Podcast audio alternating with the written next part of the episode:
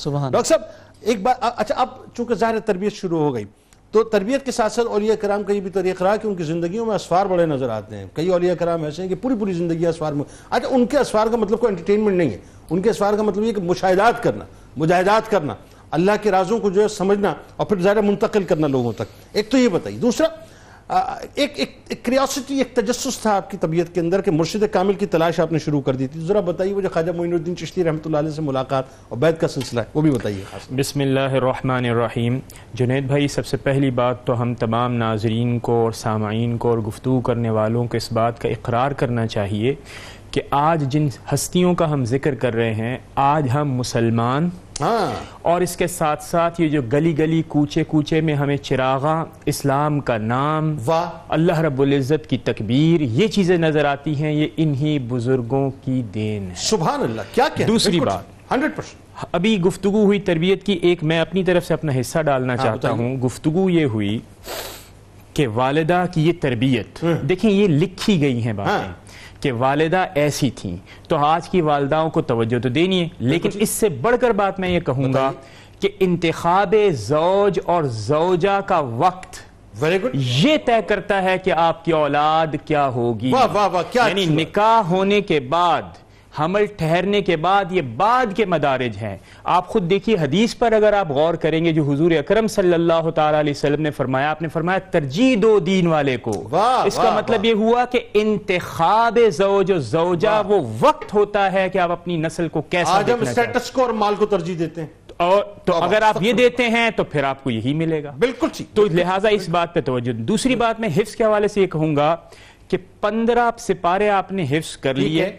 جب دوبارہ شروع کیا تو آپ کو پتا اگلے پندرہ سپارے کتنے عرصے میں مکمل ہوئے ان بزرگوں کا فیضان آہا! نظر ان کی روحانی ترقی کو اگر آپ نے دیکھنا ہے تو چار ایام میں چار دن روایات کے کے اندر پندرہ سپارے بیونڈ دی بالکل اور امیجنیشن دیکھیں بیونڈ دی امیجنیشن ہے کیونکہ ظاہر ہے بزرگ ہیں میں ہاں. آپ کو اپنا واقع بتاؤں کہ مجھے یاد ہے کہ جب آپ یعنی بالکل ایک میں اپنے آپ کو کوئی بہت بڑا ولی ہاں. نہیں کہہ رہا میں یہ کہنا چاہ رہا ہوں کہ اگر مجھ جیسا شخص ایک سپارہ چار دن میں کر سکتا ہے تو کوئی بزرگ اگر چار ایام چار ایام میں پندرہ سپارے کر لے تو یہ کوئی بعید از قیاس نہیں ہے لیکن اس میں بزرگوں کی روحانی فیض آپ کو نظر واہ آتا ہے سبحان اللہ اب آپ نے ذکر کیا کہ اسفار کا اب میں آپ کو بتاؤں کہ جب آپ نے حفظ مکمل کیا حضرت حمید الدین ناگوری رحمت اللہ تعالیٰ علیہ ایک روایت کے مطابق اور دیگر اساتذہ دوسرے تو ظاہری تعلیم آپ نے پہلے مکمل کی پھر مرشد روحانی کی جب تلاش کرنا شروع کی تو پھر اس کے لیے آپ نے سفر کیا اب آپ دیکھیے آج ہم جس کلچر میں موجود ہیں علم کے لیے سفر کوئی پسندیدہ شے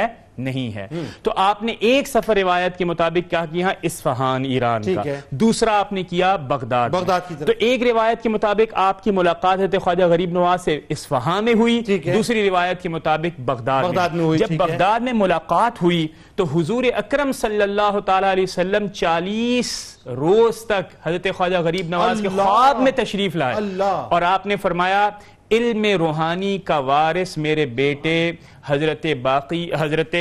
خواجہ قطب الدین بختیار کاکی رحمت اللہ تعالی علیہ کو بناؤ تو آپ کو بیعت کیا گیا اس وقت آپ کی عمر مبارک کتنی ہے اٹھارہ سال صرف اٹھارہ برس صرف اٹھارہ برس اس کے بعد پھر دو سال دیکھیں ہاں۔ آج لوگ یہ سمجھتے ہیں کہ مرشد کے ہاتھ پر بیعت کیا تو آپ کو روحانی مدارج طے کروا دے نا نا نا نا۔ اس سے پہلے کی تڑپ دیکھیے کیا ہے کہ آپ سفر کر رہے ہیں اس زمانے کے اندر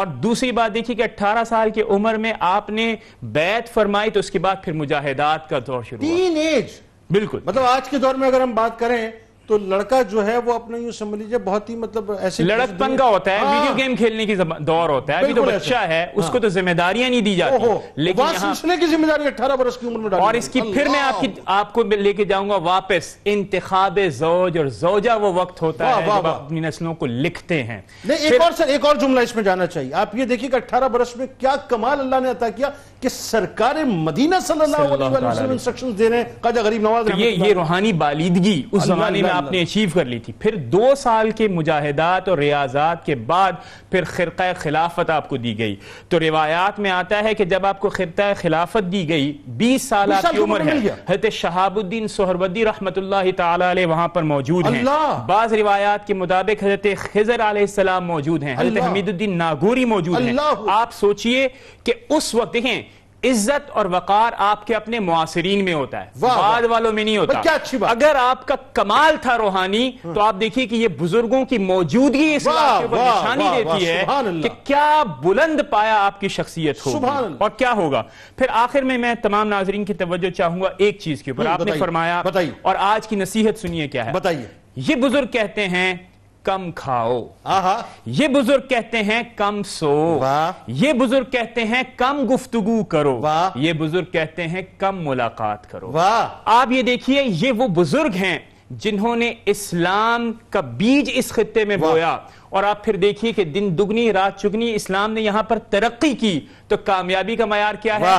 کم بولنا آج ہمارے ہاں انسٹرومنٹس اور ٹولز وہ استعمال ہوتے ہیں جس میں بولنا بولنا بولنا اس میں آپ لفظ بھی بولتے ہیں کم کھائیں آج اوبیسٹی کا زمانہ ہے لوگ کروڑہ روپے لگاتے ہیں کنسلٹنٹس لگاتے ہیں کہ ڈائٹریشری ڈائٹریشی ڈائٹریشن ہمیں چاہیے نیوٹریشنسٹ چاہیے تاکہ وہ ڈائٹ پلان کرے ان بزرگوں کی سنتوں کو زندہ کیجیے صحت جسمانی تو ملے گی ہی ملے گی روحانی بالی کیا اچھی بات ہے